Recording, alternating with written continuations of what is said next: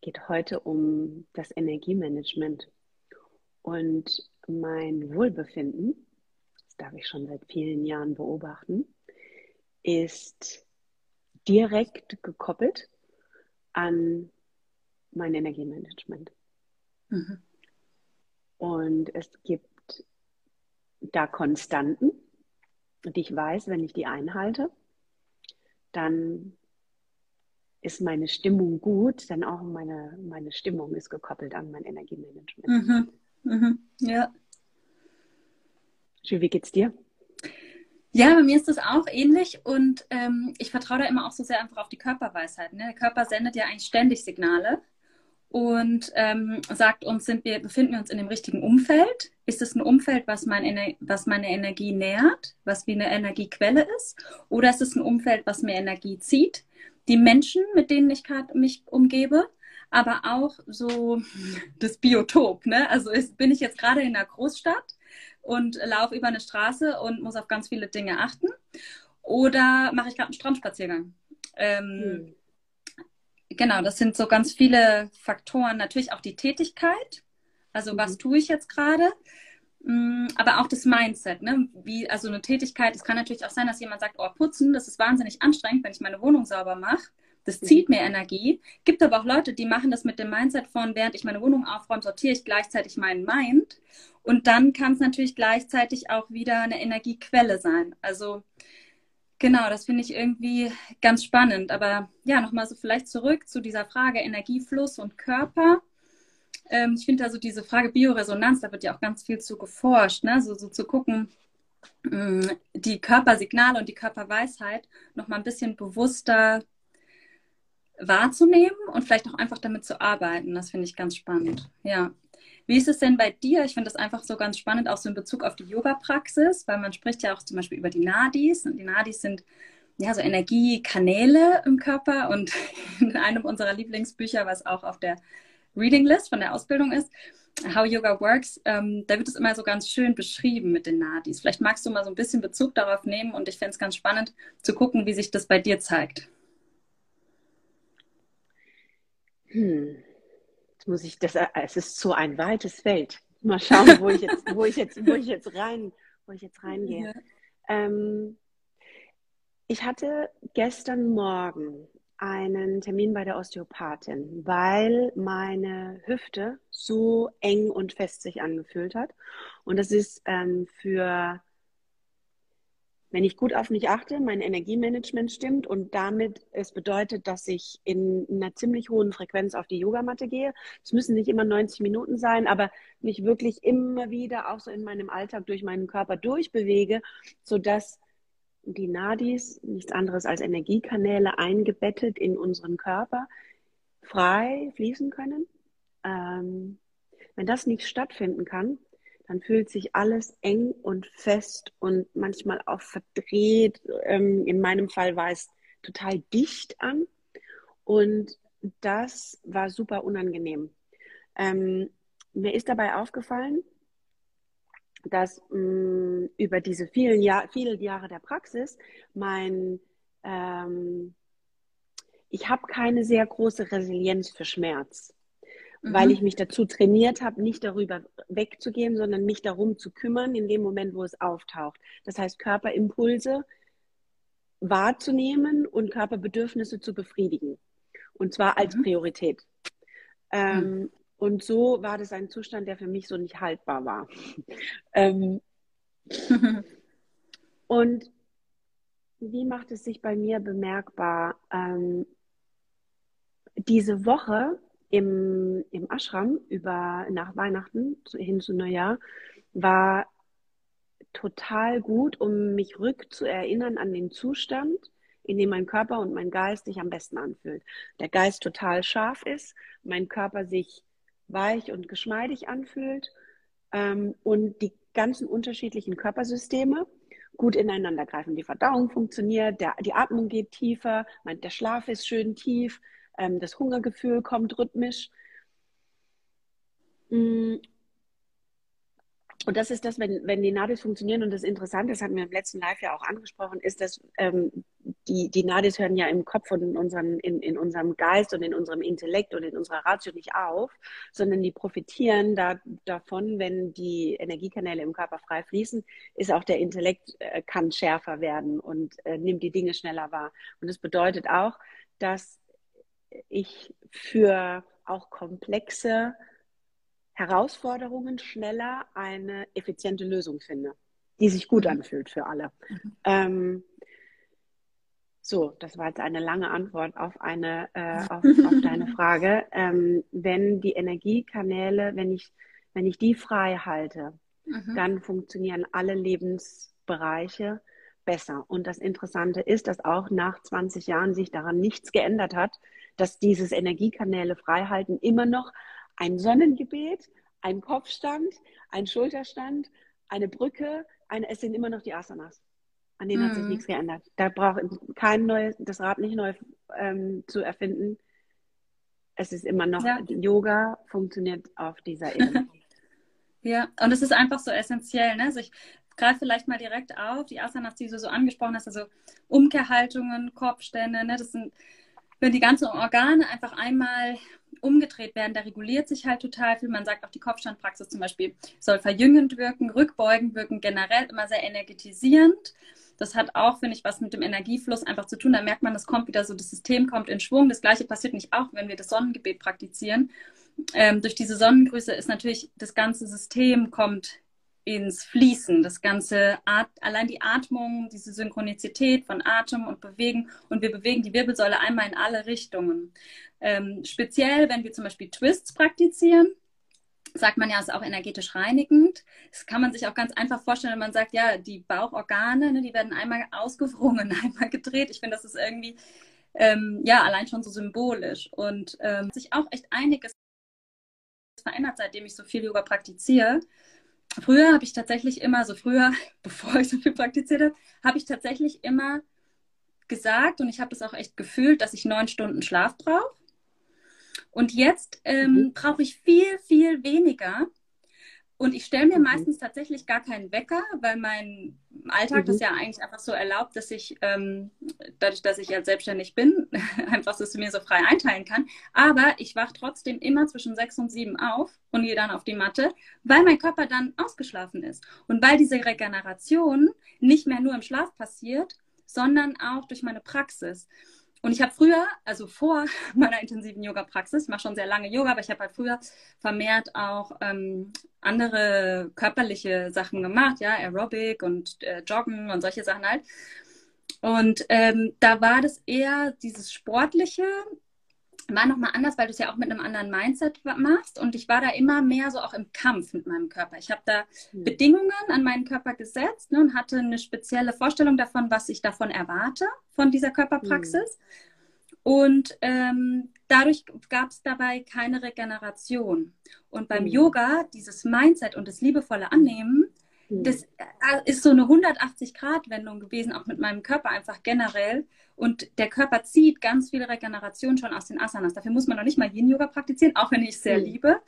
Denn mhm. auch die Yang-Asanas haben, mhm. wenn mit dem richtigen Mindset praktiziert, eine mhm. total regenerierende Wirkung. Nicht nur eine energetisierende, sondern mhm. dadurch, dass man ja immer Counterposes auch hat in den Sequenzen, nach, den, nach einer energetischen Rückbeuge zum Beispiel, nach einer energetisierenden, geht man halt dann in einen Twist, um die Wirbelsäule wieder zu regenerieren.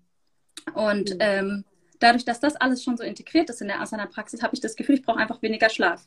Genau, und was du auch gesagt hast mit der Ernährung, das nehme ich auch so wahr, auf jeden Fall. Ähm, dadurch, dass ich früher halt mehr im Kampf war mit meinem Körper und auch da versucht habe, mir so Restrictions zu setzen, ne? wenn ich jetzt, also hatte ich wirklich so Spielchen mit mir gespielt, so von wegen, wenn ich jetzt so und so viel esse nach einer Tafel Schokolade, dann muss ich morgen aber unbedingt joggen gehen. Und durch diese ganze Yoga-Praxis habe ich aufgehört ähm, und bin mehr ans Vertrauen gekommen und mach gar spiele keine Spielchen mehr mit meinem Körper. Das ist so eine ehrliche, so eine ehrliche Liebesbeziehung, in mhm. der so eine gewisse Bedingungslosigkeit herrscht. Mhm. Und interessanterweise wurde meine Figur dadurch so schön wie noch nie, weil sich alles von alleine reguliert hat. Also ich habe das Gefühl, mein Körper nimmt sich und gibt sich selbst, was mhm. er braucht und zieht aus der Nahrung das, was er braucht und versucht dann nicht, weil er vielleicht auch weiß schon, wie, wie das vielleicht früher war, oh, wenn sie mich jetzt auf Diät setzt, dann muss ich jetzt aber mal besonders ansammeln, ne? diese Jojo-Sachen, jetzt gerade im Januar, mhm. wo viele dann vielleicht sich irgendwelche Sachen vornehmen, ist vielleicht nochmal gut,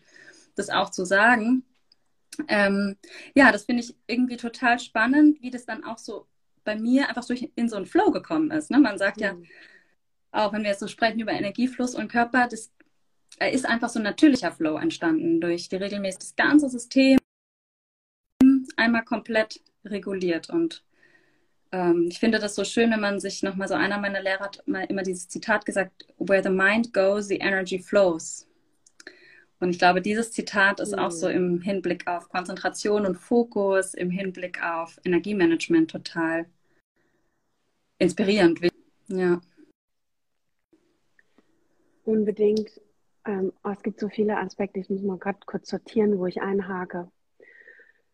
Ähm, die, also Energiemanagement tatsächlich ähm, ist für mich erst so richtig in den Fokus gerückt, als ich Mama geworden bin. Weil ich, mhm. da hatten wir es auch schon drüber, Jü, ich, ähm, ähnlich wie du, ähm, ein Mensch mit sehr viel sprühender Energie bin. Ich bin damit gesegnet, das war schon immer so. Je mehr und je mehr ich auch mich dazu entschieden habe, in die, die Pfade zu bewandern, die mich wirklich erfüllen, desto mehr Energie kam. Und es hat, wenn ich dann immer gehört habe, Yoga ne, ist für den Fokus und das Energiemanagement, dachte ich immer, ja, cool, brauche ich nicht, macht einfach Spaß so. Ähm, und als ich Mama geworden bin, ist mir das erste Mal aufgefallen, dass ich kann, ähm, es war einfach nicht mehr möglich, mhm. dass ich irgendwo hingehe und mich auspowere und dann müde und ausgelaugt nach Hause komme. Geht einfach nicht, weil da einfach noch jemand ist. Ja, Auf, ganz früh in der frühen, im frühen Mama sein sehr körperlich und später aber dann auch ist man einfach nochmal gefordert. Mm, das heißt, und es gibt diesen wunderschönen Spruch, den ich so mag, ist, dass Yoga ist kein Workout, it's a Work-in. Mhm.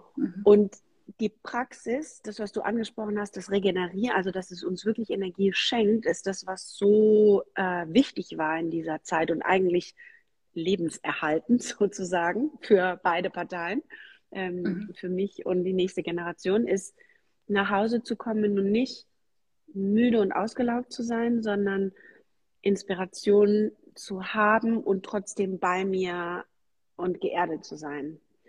Ähm, und was die Yoga-Praxis macht, ist, dass sie uns rausholt. Ich habe das dann auch ja wirklich so die, die in, in, der, in der Zeit im Ashram nochmal so bewusst wahrgenommen, hm, weil dort die Regeln auch nochmal sehr viel disziplinierter sind als bei uns zu Hause, ähm, im Sinne von das Handy wirklich zur Seite legen für 90 Minuten und wirklich zu praktizieren und die Praxis dann eben aufgebaut in das, was Yoga ist, in dieses Atmung und Bewegung miteinander zu kombinieren, ohne einen Störfaktor.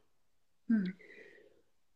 Das ist etwas, was, und da gibt es so viele äh, Studien dazu, was nachweislich unser Nervensystem, wir haben schon so oft drüber gesprochen, ich sage es aber nochmal, weil ich so auch ein Vagusnerv-Fan bin ähm, und ich einfach so oft beobachte, dass ähm, die Aktivierung des Vagusnervs in, Nervs in unserem normalen Alltag nicht so einfach ist, weil so viele Störfaktoren in so intimer Nähe von uns sind.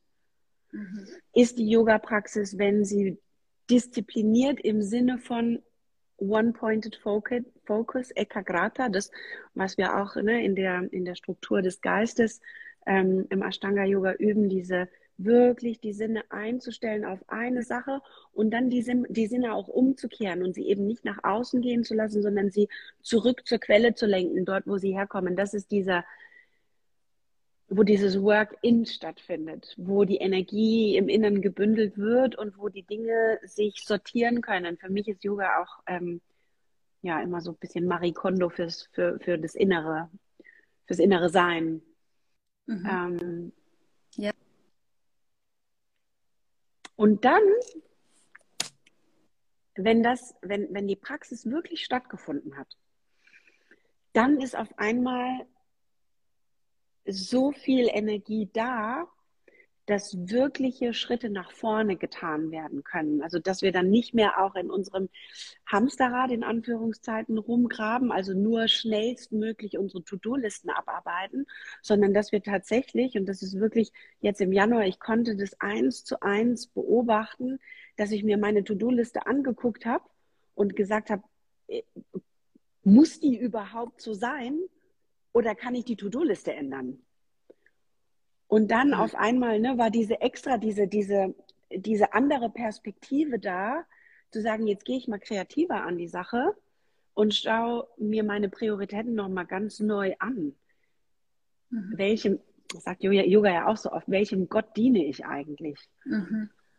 Ähm, diene ich dem Gott des Kapitalismus? Diene ich dem Gott der, der, der Schulbildung meiner Kinder? Diene ich dem Gott meines, äh, meines Mannes und seinem Job? Diene ich dem, dem, mhm. dem Hausfrauengott, wo alles immer perfekt sein muss? Oder diene ich dem, was wirklich, was wirklich, mhm. wirklich ich brauche? Und das ist für mich Energiemanagement wenn, wenn das Energiemanagement stattgefunden hat, dann, dann kann ich darüber nachdenken und kann mhm. wirklich mein Leben lenken. Und darüber haben wir auch so oft gesprochen, dieses wirklich taking up the leadership. Und Leadership ist, ein, ist eine energetische Sache. Mhm. Ja. Und da geht es um diese Frage, du sagst es, welchem Gott ähm, diene ich eigentlich? Ne? Wie viel Aufmerksamkeit möchte ich welcher Sache schenken?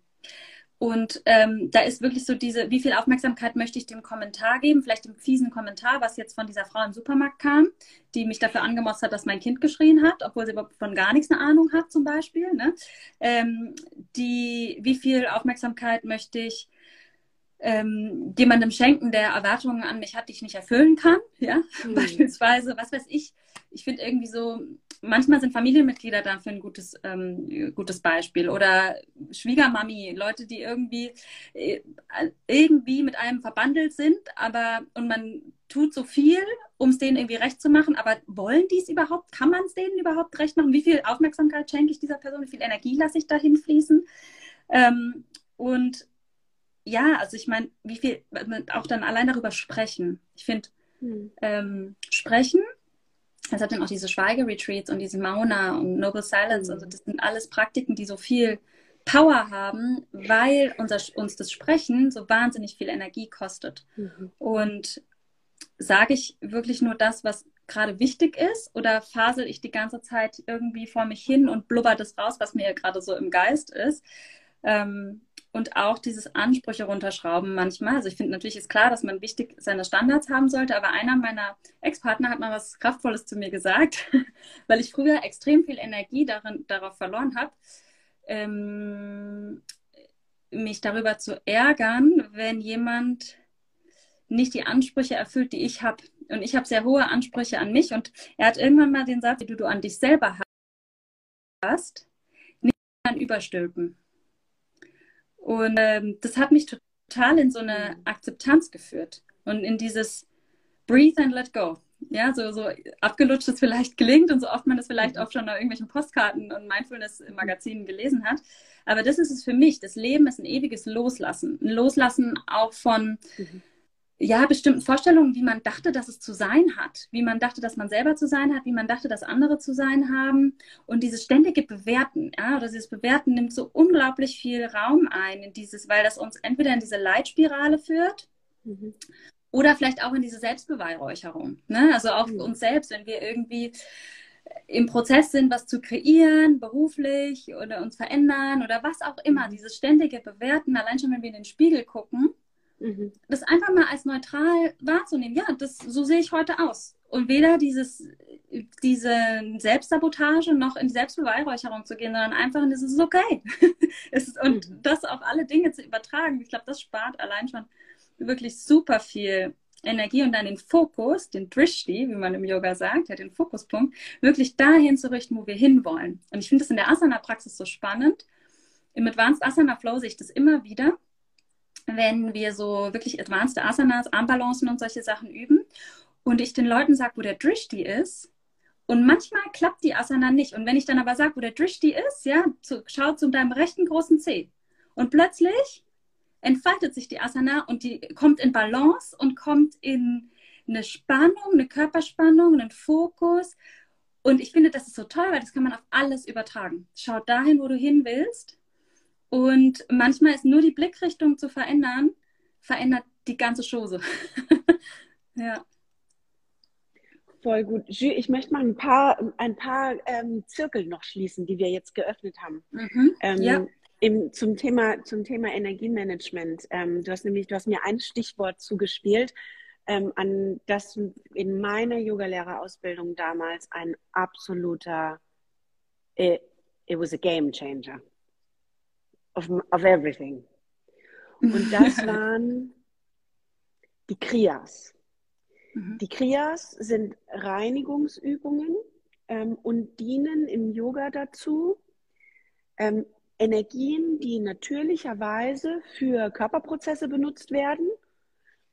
Und so sagen die yogischen Texte, die Hatha Yoga Pradipika, diese Energien umzuwandeln in Ojas, spirituelle Energien. Ich mache mal kurz ein, ähm, ein Beispiel. Zum Beispiel beim Schweigen, das hatten wir gerade, Mauna, das Schweigen. Wenn ich die Energie, die normalerweise durch, die ich brauche, um meine Stimmbänder, meine Kehle, alle Muskeln, die ich habe zum Sprechen, wenn ich die einmal verschließe und diese Energie nicht zum Sprechen benutze, dann so das Yoga sagt, diese Energie wird gesammelt, gespeichert und wenn ich dann unterschiedliche Praktiken anwende, innerhalb der Meditation, des Pranayama, des Yoga-Übens kann ich diese Excess Energy, also diese, diese Energie, die ich nicht verbrauche, umwandeln und lenken. Okay, das mhm. gleiche für beim Fasten zum Beispiel. Wenn ich die Energie, die normalerweise für meinen Verdauungsvorgang benutzt wird, ähm, für einen Zeitraum, und Yoga sagt schon, eine ausgelassene Mahlzeit ist ein Fasten, wenn ich die für einen gewissen Zeitraum nicht für die Verdauung verwende, sondern dann auch wieder durch Energielenkungsübungen, Pranayama, Meditation verwende, kann ich sie bewusst in den Lebensbereich lenken, in dem ich sie brauche. Möge es intellektuell sein, möge es für einen Heilungsvorgang sein, möge es für ein spirituelles Ziel sein, möge es was auch immer es sein mag. Ähm, und so andere Praktiken.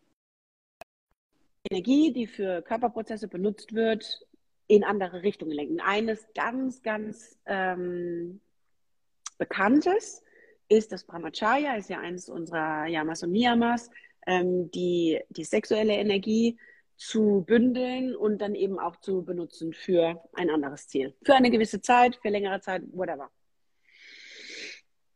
In meiner Yogalehrerausbildung hatten wir die Kriyas, die waren ähm, in der dritten Woche. Das, also es war, ne, war eine Intensivausbildung, vier Wochen am Stück in der dritten Woche, wo dann wirklich schon jeden und Pranayama stattgefunden hat. Jeden Tag dieser äh, Tagesablauf, was auch viele unserer Yoga, ähm, äh, die Teilnehmer unserer Yogalehrerausbildung zurückgemeldet haben. Wenn ich alleine schon über den Zeitraum einer Woche jeden Tag diesen natürlichen, gesunden Rhythmus beachte, genug Bewegung, genug Atmung, genug Praxis, genug Reflexion habe, dann beginnen die Nadis freier zu fließen. So, in unserer mhm. Yogalehrerausbildung war das in, in Woche drei. Das heißt, zwei Wochen intensive Praxis hat stattgefunden. Dann kamen die Kriyas, eine Magenreinigung, eine Darmreinigung, eine Nasenreinigung, eine, äh, diese, ähm, wo man mit dem Wasser Neti, was wir auch in der, in der Ausbildung ja. mit drin haben. Und dann wurde wirklich alles komplett gereinigt. Und man muss dazu sagen, ich war ja wirklich vor der Yogalehrerausbildung, habe ich noch geraucht, auch noch Fleisch gegessen. Ähm, in diesem Moment war es, wie wenn man ein Haus, so das Haus der Großeltern, einem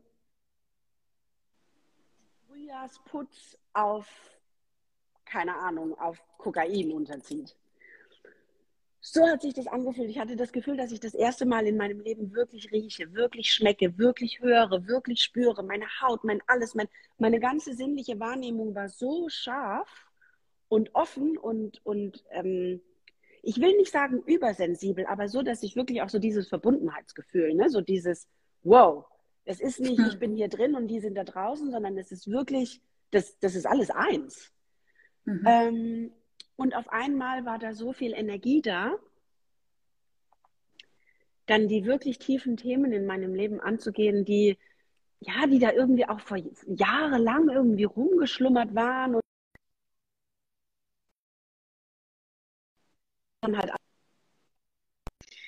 und auf einmal war so diese extra Energie da zu sagen, nee, ich gucke mir das jetzt nochmal an, Verhaltensweisen, Beziehungen, ähm, äh, Ziele, Lebensziele, Werte, meine eigenen Werte nochmal wirklich anzugucken und zu schauen, oh, wo weicht denn mein Verhalten ab und nee, jetzt nochmal komplett neu in die Ausrichtung gehen.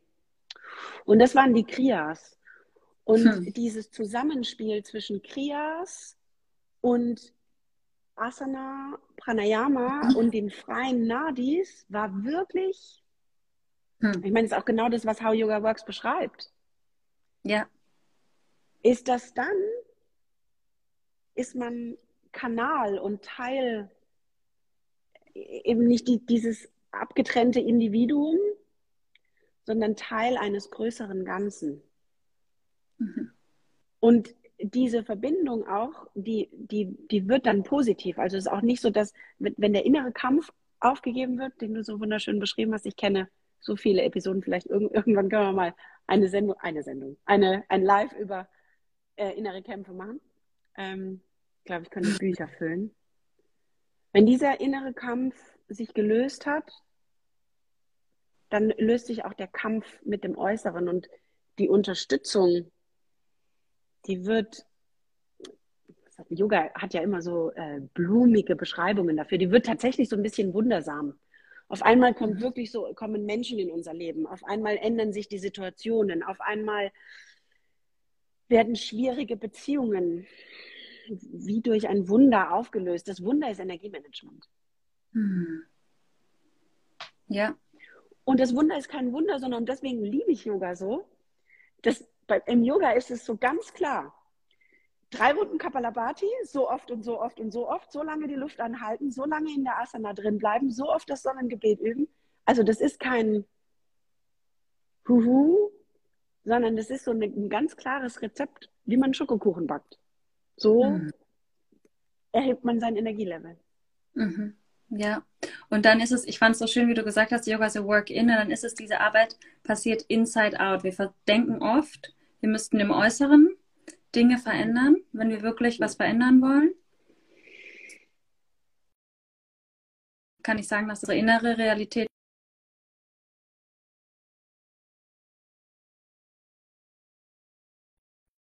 wie viel Mindspace gebe ich was?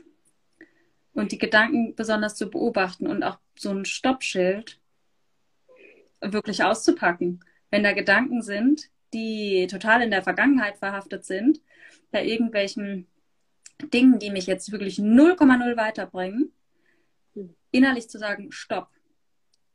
Woran möchte ich jetzt wirklich denken? Und die Gita, Bhagavad Gita, ich höre sie gerade wieder. Es ist total kraftvoll. Ich bin so ein Hörbuchfreak und ähm, höre sie jetzt wieder nochmal an und es, da ist so viel Weisheit und so viel Wissen drin. Und ähm, ein Zitat habe ich mir für heute mal rausgeschrieben. Ich lese es euch einmal vor. Willst du wissen, wer du warst? Dann schau, wer du bist. Willst du wissen, wer du sein wirst? So schau, was du tust. Und letztendlich sind unsere Handlungen das Resultat unserer Gedanken, das Resultat unserer Worte und ja, sich ganz bewusst ähm, mit diesen Dingen auseinanderzusetzen. Ja, es fängt im Inneren an und dann aber auch wirklich diese Selbstbeobachtung, ne, die Selbstreflexion. Das ist so, das ist so kraftvoll. Und dann auch zu sagen, ich habe mir hab da so eine Tabelle heute geteilt, ähm, diese vier Kategorien ähm, wirklich auch innerlich zu sortieren. Was ist sinnvoll? Was ist nicht sinnvoll, was ist angenehm, was ist unangenehm. Hm, sinnvoll, zum, ich rede jetzt einfach mal über ein Beispiel von mir. Ne? Es ist ja auch diese Frage, was ist sinnvoll, was ist nicht sinnvoll, liegt vielleicht auch im Auge des Betrachters. Hm, es ist sinnvoll, dass ich meine, mein, meine Paperwork ordentlich mache, ja? dass ich alles strukturiere, alle Rechnungen sortiere und diese Dinge.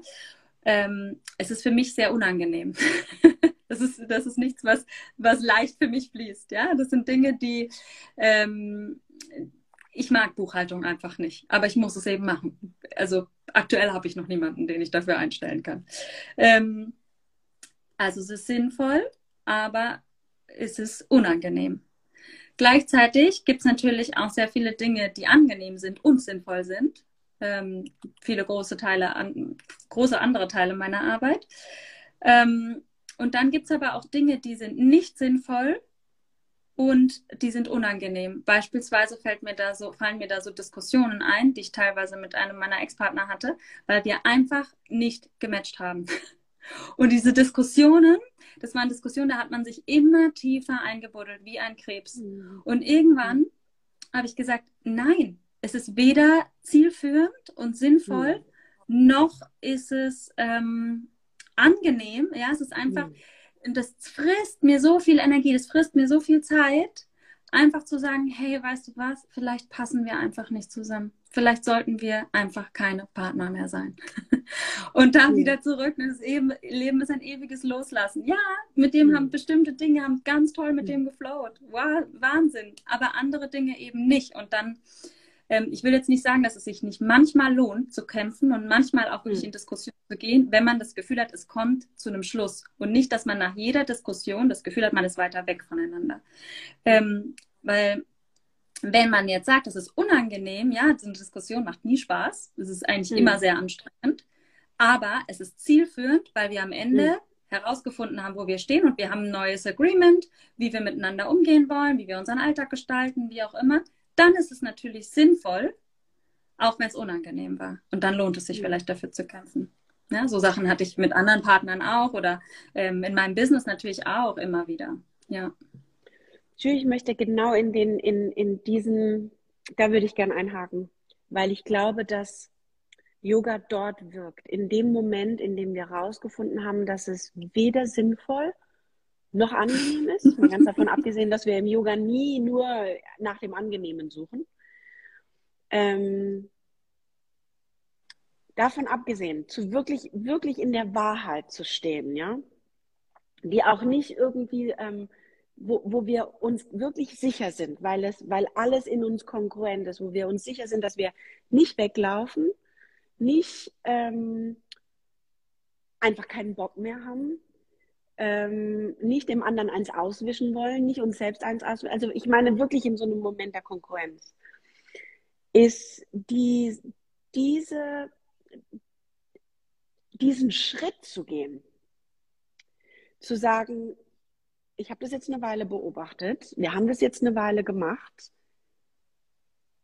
das passt so nicht und eventuell müssen wir die unsere Beziehung verändern, dass es zu diesem Moment kommt, diese, zu diesem Gespräch kommt, dass auch nicht hinter ähm, Armer, wie sagt man denn, nicht hinter, hinter so einem Schutzwall passiert, sondern in wirklicher, ehrlicher, authentischer, emotionaler Verletzlichkeit stattfindet und dann wirklich in die Bereitschaft zu gehen, zu sagen, ich löse mich von dem Bild, das ich von uns hatte und von mir hatte und von meinem Leben hatte. Das ist ja gerade in einer Beziehung, ist es ja, ist es ja immer sehr vielschichtig, wo unser Kopfkino nach vorne wandert und alles Mögliche ähm, sich zusammenspinnt. Ich glaube, dass das, was alles das, was ich gerade beschrieben habe, das Ende eines energetischen Aufbaus ist, im Sinne des Yogas wirklich ganz viel gute, ehrliche, zielgerichtete Energie zu sammeln und dann in diesem Moment auch wirklich in diesem Gespräch sitzen zu können in völligem Vertrauen mit all den körperlichen und emotionalen ähm, Reaktionen, die wir haben werden in so, einem, in, in so einem Gespräch, wenn wir den Menschen mögen und ihn eigentlich lieben, mhm. da drin sitzen zu können und dann sogar noch offen zu sein für das, was dann wirklich entstehen will. Vielleicht mhm. ein Auf Wiedersehen, vielleicht ein wir sind Freunde, vielleicht ein. Also es ist ja dann, wenn wir uns wirklich öffnen, dann für die Bandbreite der, Möglich der Möglichkeiten, als mhm. wir sind ein Liebespaar. Ja. Und ne, also ich meine, da gibt es ja noch ganz viel mehr. Mhm. Ja. Da, ich, glaube, ich glaube, dass das der Peak ist, dieser, dieser, mhm. ähm, ja, dieses Energiemanagements, sich aus festgefahrenen Strukturen zu lösen, nicht im Sinne von Cut-off, sondern im Sinne von auf dem Tisch. Und jetzt ist Zeit für eine neue Neudefinition. Hm, ja. Ja, und einfach den Drishti zu setzen, ne? den Fokuspunkt zu setzen. Das, ähm, das hast du total schön beschrieben, ne? die Energien so zu sammeln. Wir haben im letzten, im letzten Gespräch, in der letzten Aufzeichnung darüber gesprochen, über diese Lebensbereiche, über die unterschiedlichen Lebensbereiche. Und ich glaube, es ist super wichtig, dass wir uns in jedem Lebensbereich immer wieder die Frage stellen, weil das sind Dinge, die veränderlich sind im Fluss des Lebens. Was ist es, was ich wirklich, wirklich will? Mhm. Und dann, ich weiß auch noch, dass ich mich das damals in der Diskussion, in Diskussionen mit, äh, mit dem Partner, wovon ich gerade gesprochen habe, das ist schon einige Jahre her, dass ich mich damals immer gefragt habe, bevor ich jetzt in so eine Diskussion rein bin, was ist mein Ziel? Mhm. Weil so oft verstrickt man sich in so mhm. unangenehmen und gleichzeitig nicht sinnvollen Gesprächen und verliert sein Ziel völlig aus den Augen. Man hat eigentlich über was ganz anderes gesprochen und dann kommt dieses Thema nochmal auf und dieses Thema und ach damals und das war ja so blöd und ach dies und jenes. Und das ist dann überhaupt nicht mehr zielführend und ähm, das sind einfach so richtige Energiefresser, so richtige Energiesauger und ähm, Genau.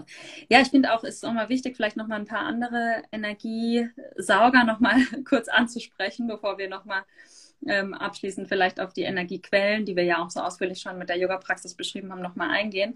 Ähm, also für mich persönlich, ähm, ich glaube, da stimmst du mir überein, sind auf jeden Fall Energiefresser Menschen, bei denen man immer wieder das Gefühl hat, seine Wertigkeit unter Beweis stellen zu müssen.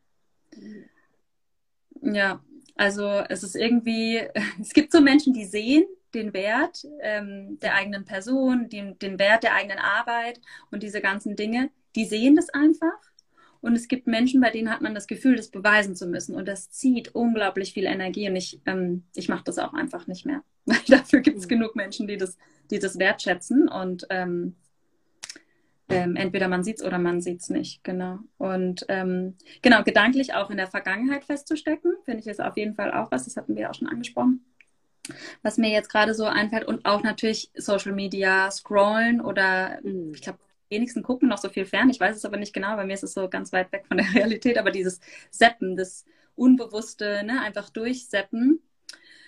Oder auch, wenn man sich jetzt vorgenommen hat, ich glaube, Netflix ist eher so das jetzt, ne? wenn man sich vorgenommen hat, ich gucke jetzt eine Serie oder eine Doku, dann nicht gleich so unbewusst von einem ins nächste, sondern auch einfach sich so strukturiert und ja, einfach auch bewusst auszuwählen, wie viel Zeit möchte ich dieser Sache jetzt heute geben. Ähm, ich kenne auch eine meiner ähm, Yoga-Lehrerinnen hat auch mal gesagt, sie hat sich auch für Social Media wie so ein Zeitfenster gesetzt, ne? so und so viel, so und so lang am Tag und dann ist Schluss. Ähm, weil das ist auch so was, wo man sich so schnell einfach auch verlieren kann, was unglaublich viel Energie nimmt. Ja. Fällt dir spontan noch ein ähm, Energiefresser ein? ähm, ich glaube, dass das, dass das Literaturwissenschaftsstudium dazu beigetragen hat, diese Brille aufzuhaben. Ähm, mhm.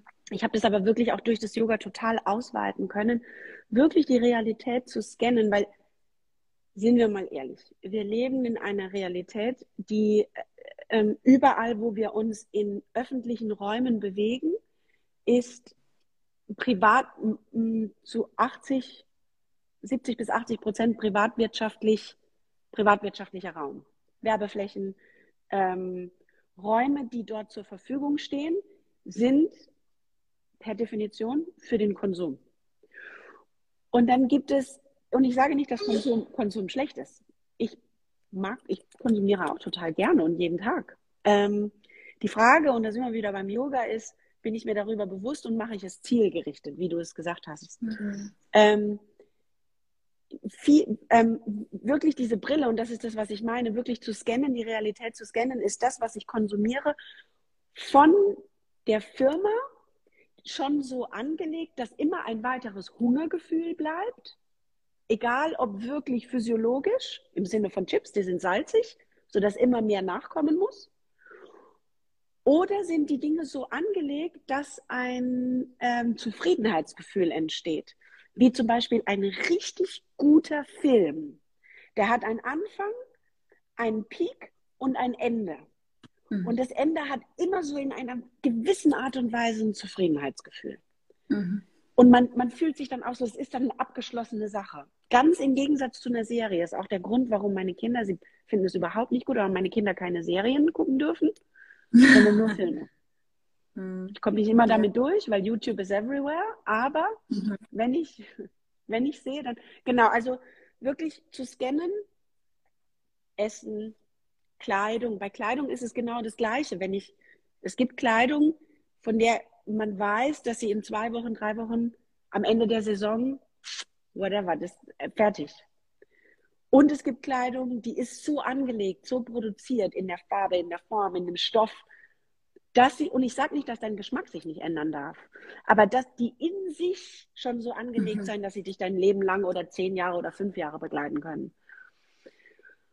Und so ähm, wirklich zu schauen, weil am Ende sind, sind alle diese kleinen, kurzzeitigen Freuden, mhm. sind Energiefresser, auch wenn wir es total mhm. mögen, ist, meine Kinder mhm. lieben es, ein Eis essen zu gehen und ich mache das mit denen auch manchmal. Ich weiß aber, dass das eins, es ist eine der Praktiken, die ist einfach, weil wir eingebettet in dieser Kultur leben und alle machen es und sie mhm. finden es cool.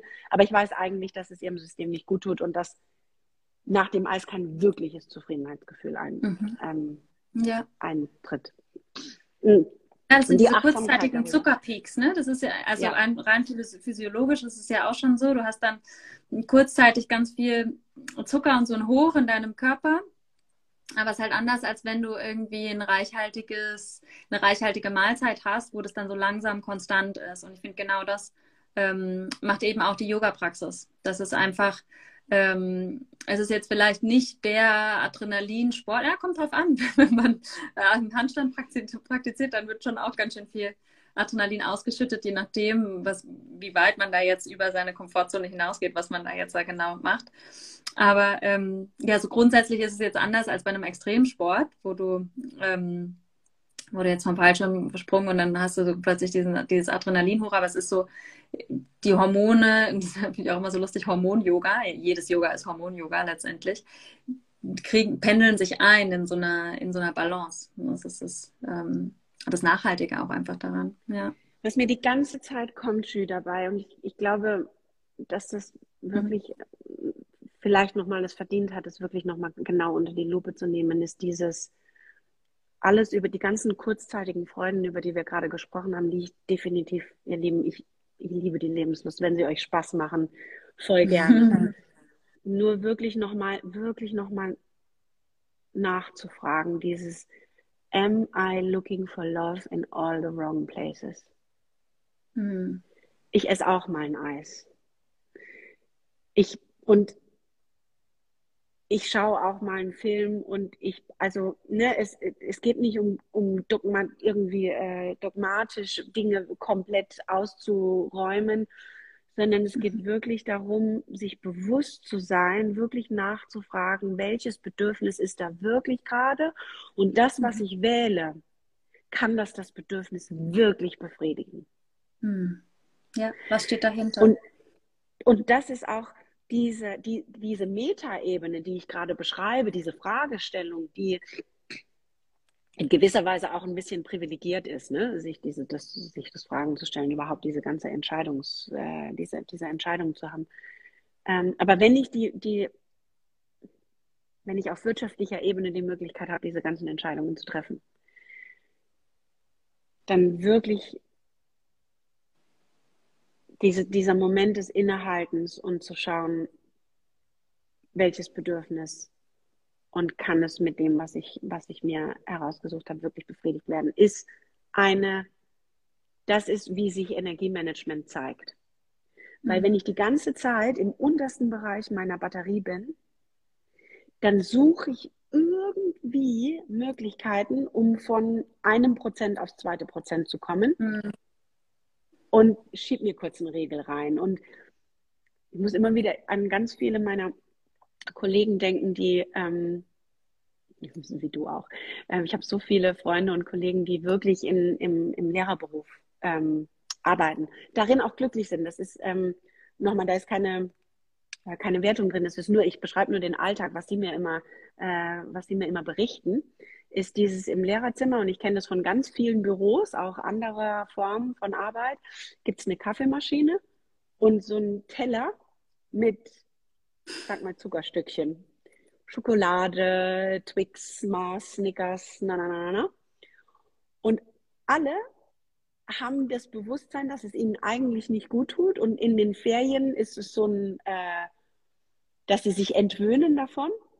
Und dann, sobald die Ferien zu Ende sind, ist es so ein Tag, zwei Tage, drei Tage, bumm, geht der, der Finger auf die Kaffeemaschine und bumm, wandert eine Schokolade hinterher. Das ist, ne, wenn, wenn dann die Batterie wieder runtergeht, sind es diese kleinen, ähm, diese kleinen Injektionen, um uns diesen kurzen Schubs zu geben, wieder mhm. weiterzumachen. Ja. Ähm, und Energiemanagement dreht es um.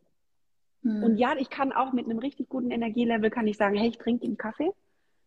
Aber ich trinke den Kaffee nicht, weil ich will, dass ich wieder wach werde, sondern ich mhm. trinke den Kaffee aus, aus Genuss.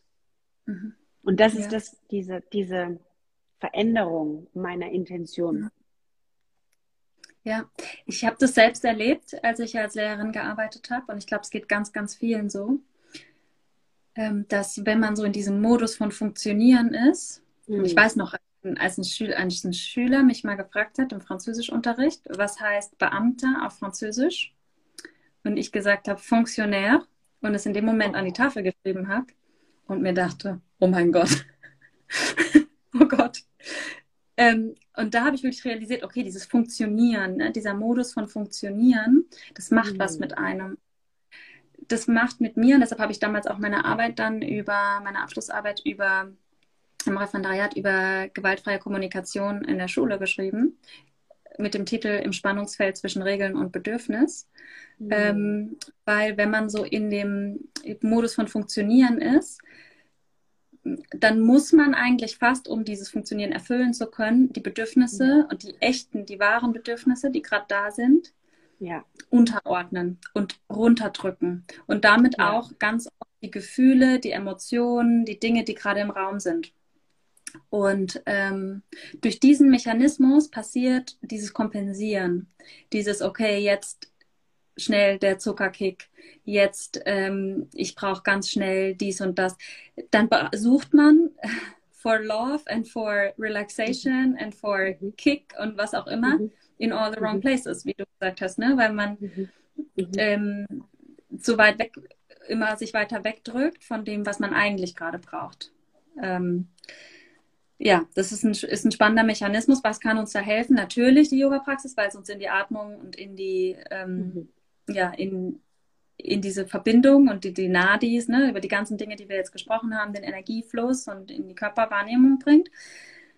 Und ähm, dazu aber wirklich das Mindset auch. Also wenn ich an Energie denke und an Energiemanagement, dann denke ich daran, dass es zwei Arten von Energie gibt. Und zwar das eine ähm, so zwei Arten von Fokus, sage ich jetzt mal. Das eine ist der Laserpointer-Fokus, so dieses ganz pointierte, Drishti, worüber wir gesprochen haben. Und das andere ist so ein Glühbirnenfokus. Das Licht anmachen und es strahlt über alles und sich und die Umgebung mal aus so einer Vogelperspektive zu sehen. Mhm. Und zu sehen und zu beobachten, wer bin ich, was mache ich hier gerade? Ne? Weil ich vorhin habe ich gesagt, ähm, schau auf das, was du tust, was in der Gita stand, schau auf das, was du tust, ähm, zu sehen, wer bin ich und was mache ich gerade. Verstricke ich mich gerade in einer, in einer unendlichen Diskussion, die überhaupt kein Ziel hat? Oder ähm, bin ich hier gerade in einem Gespräch, wo nur gelästert wird und das, das zieht mir einfach nur Energie, macht, bringt, macht die Mann um was? Ne? Is it helping me? Is it helping the world? Hat, mein, hat einer meiner Yoga-Lehrer immer gesagt. Always go through this check. Is it helping me? Is it helping the world? Ähm, und das finde ich ist so was, was, was, wo man alle Aspekte anschauen muss mit, dieser Glüh, mit diesem Glühbirnenfokus. Mhm. Und dann gibt es diesen Laserpointer-Fokus. Bewege ich mich gerade wirklich dahin, wo ich hin will? Habe ich ein klares Ziel vor Augen? Und ähm, ich finde es immer ganz schön als Beispiel, wenn ich jetzt also aus meiner eigenen Realität, wenn ich jetzt ein Retreat organisiere, dann mache ich die Glühbirne an, bevor ich das alles, ähm, bevor das Retreat losgeht habe ich den Space im Blick, ja, die Location, die ich gemietet habe, die ist, ist, da alles da, wo es sein soll. Und das sind die kleinsten Details, ja, habe ich mein Lemon doTERRA Öl im Wasser drin, dass das Wasser gut schmeckt? Habe ich, sind die, ist das alles ordentlich? Ist das alles sauber? Sind die Willkommensgeschenke auf den Betten von den Leuten, wenn die jetzt gleich ankommen? Da ist mein Fokus, ähm, das fühlt sich an, als wäre mein Fokus überall, aber es ist eher so eine Glühbirne, die an ist und so ein Overall Space, äh, ja, ist so alles im Blick halten. Ne? Und dann beginnt das Retreat, die erste Yoga-Klasse startet. Und dann mache ich mir 0,0 mehr Gedanken darum, ob das Essen rechtzeitig fertig ist, weil das habe ich alles vorher mit der Glühbirne schon abgeklärt. Und dann bin ich voll präsent in der Klasse und bekomme, wenn ich jetzt äh, einen Assist gebe und jemanden anfasse und äh, in sein Trikonasana begleite, dann bekomme ich nicht mit, ob jemand anders auf seiner Matte gerade hustet oder ob jemand anders auf seiner Matte gerade ähm, eine andere Asana praktiziert, als ich angeleitet habe, weil das in dem Moment bin ich ganz bei der Person und ihrem Trikonasana. Da ist der Laserpointer auf exakt der Atmung und auf exakt der Ausrichtung und dem, dem, dem Fokus dieser Person, den Bedürfnissen dieser Person. Und dann gehe ich weiter und dann richte ich den Fokus, den Laserpointer eben auf eine andere Person oder wieder auf meine Stimme oder auf die nächsten, auf den nächsten, auf die nächste Asana im Flow. Aber da ist es wirklich Fokus, Fokus, Fokus. Laserpointer, Drishti, Drishti, Drishti, Drishti, Drishti, nacheinander. Mhm. Ähm, genau, das ist vielleicht jetzt zum Beispiel aus meiner Lebensrealität, aber ich glaube, jeder kann das so auch auf seine eigene Lebensrealität einfach übertragen. Ja. Es ist so großartig. Ähm, das ist, ich habe im Biostudium so viel darüber auf der physiologischen Ebene äh, gelernt, sodass dieser, dieser Fokus, dass wir Menschen ähm, durch die Evolution ähm, tatsächlich dazu in der Lage sind, diesen, das, was du beschreibst als Laserpointer-Fokus, ist der äh, Fokus des Räubers in Anführungszeichen. Ne? Die Augen sitzen vorne, der Fokus mhm. geht nach vorne, wir können uns total scharf fokussieren.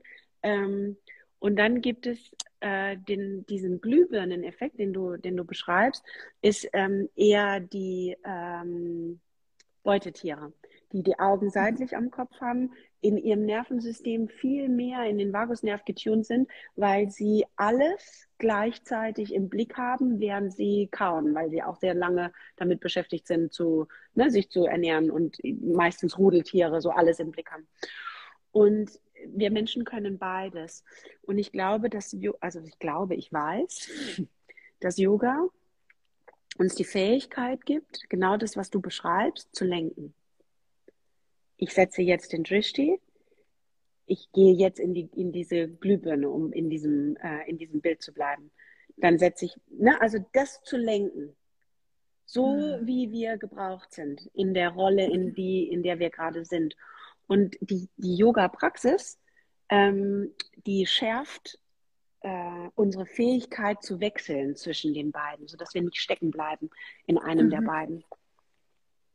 Ja, super spannend, weil das ist es letztendlich, es ist Bewusstseinsarbeit. Wir Menschen mhm. haben diese tolle Gabe, dieses Bewusstsein einfach zu trainieren. Und ich glaube, so aktuell, so wie wir aktuell leben, ja, auch du und ich, benutzen wir so einen mini, mini, mini kleinen Teil des unseres Bewusstseins und da ist einfach noch so viel mehr.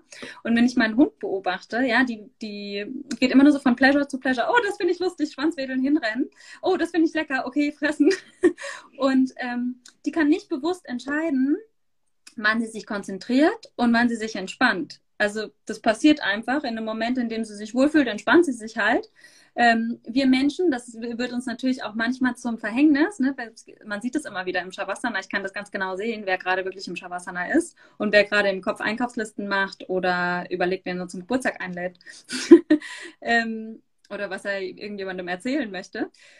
Ähm, dieses zu lernen, wann man sich wirklich entspannt, und ich glaube, das ist damit steht und fällt auch einfach unsere Lebensqualität, wenn man sich entspannen will, auch wirklich zu entspannen und wirklich das Nervensystem runterzufahren. Und wenn man aber fokussiert sein will und ähm, was umsetzen will, ja, Dinge konzentriert an einer Sache arbeiten möchte, zum Beispiel Dinge einfach realisieren will, am Schreibtisch sitzt, dann bringt es nichts, wenn ich am Schreibtisch so, oh, dann auch, vielleicht möchte ich da doch nochmal da ein Retreat machen und vielleicht auch da, sondern wenn ich das eine Retreat, den Text dafür schreibe, dann setze ich mich hin und schreibe diesen Text runter und dann gibt es keine anderen Sachen nebenher. Das ist, ähm, das ist die, die wahre Kunst, ähm, glaube ich. Und dass wir uns damit auch super viel Energie sparen können, wenn wir das immer weiter trainieren, immer weiter lernen. Ja. Unbedingt. Unbedingt, liebe Je. Ähm, so ein großartiges Gespräch. Und es ist, ich, in mir blubbert es noch und ich habe jetzt gerade aber die Uhr im Blick. Wir brauchen noch eine zweite, eine zweite Folge zum Energiemanagement. Ganz viel dazu gibt es natürlich auch der Yogalehrerausbildung, denn da ja. gehen wir in die Praxis, in die Umsetzung, in, in das Ausschöpfen all dessen in, und tauchen ein in diese unerschöpflichen Energiequellen, die die Yoga einfach zur Verfügung stellt. Und ich freue mich schon riesig drauf auf die zweite Runde Heal Feel Lead. Startet im Mai diesen die Jahres. Die Yogalehrerausbildung ist wirklich eine, ähm, ein Geschenk. Ich, ich immer wieder, ich habe das jetzt gerade wieder beobachtet, meine Kinder in diesem Umfeld zu erleben. Mhm. Ähm, es ist ein Geschenk, dass man sich selbst, zuerst mal sich selbst mhm. macht. Ja. es war eine Lehrerin, die so ein wunderschönes Bild benutzt hat. Das war dieses sich wirklich in den inneren Raum zurückzuziehen und das Licht anzuzünden. In, und dann sagte sie, und dann zünde das Licht an in deinem kostbaren Herzen. Und es war so der Moment, wo wirklich das alles nochmal zusammenkommt, was wir über Energiemanagement gesprochen haben. Dieses sich hinzusetzen, die wirklich die Aufmerksamkeit nach innen zu lenken und dann mal wirklich zu, zu schauen, was ist denn da in meinem Innern, wenn ich da mal wirklich hingucke und dann mhm. wirklich die Möglichkeit, mhm. den Raum zu haben und die Zeit zu haben, wirklich, wo jemand anderer auch mal der, den Raum hält und wirklich das Licht im Innern anzuzünden. Und ich sage zuerst ist es ein Geschenk an dich. Das ist auch genau das, warum Heal Feel Lead in drei, drei Modulen aufgebaut ist. Zuerst ist das Geschenk an dich, das Licht in deinem Herzen anzuzünden und das Licht und die Wärme und die Energie zu benutzen für all das, was geheilt werden muss in dir, deinem eigenen Körper, dich zu verstehen. Mhm. Viel ist der Moment, wo du beginnst zu schauen, was will ich denn mit diesem Licht machen? Wo will ich das Licht hinlenken? Was will gefühlt werden in meinem, in meinem Leben, in meinen Beziehungen, in ähm, mhm. was will ich, was will ich nach außen transportieren? Mhm. Was will ich, wo will ich das Licht hinlenken? Glühbirne, Laserpointer und dann im dritten Modul Lied.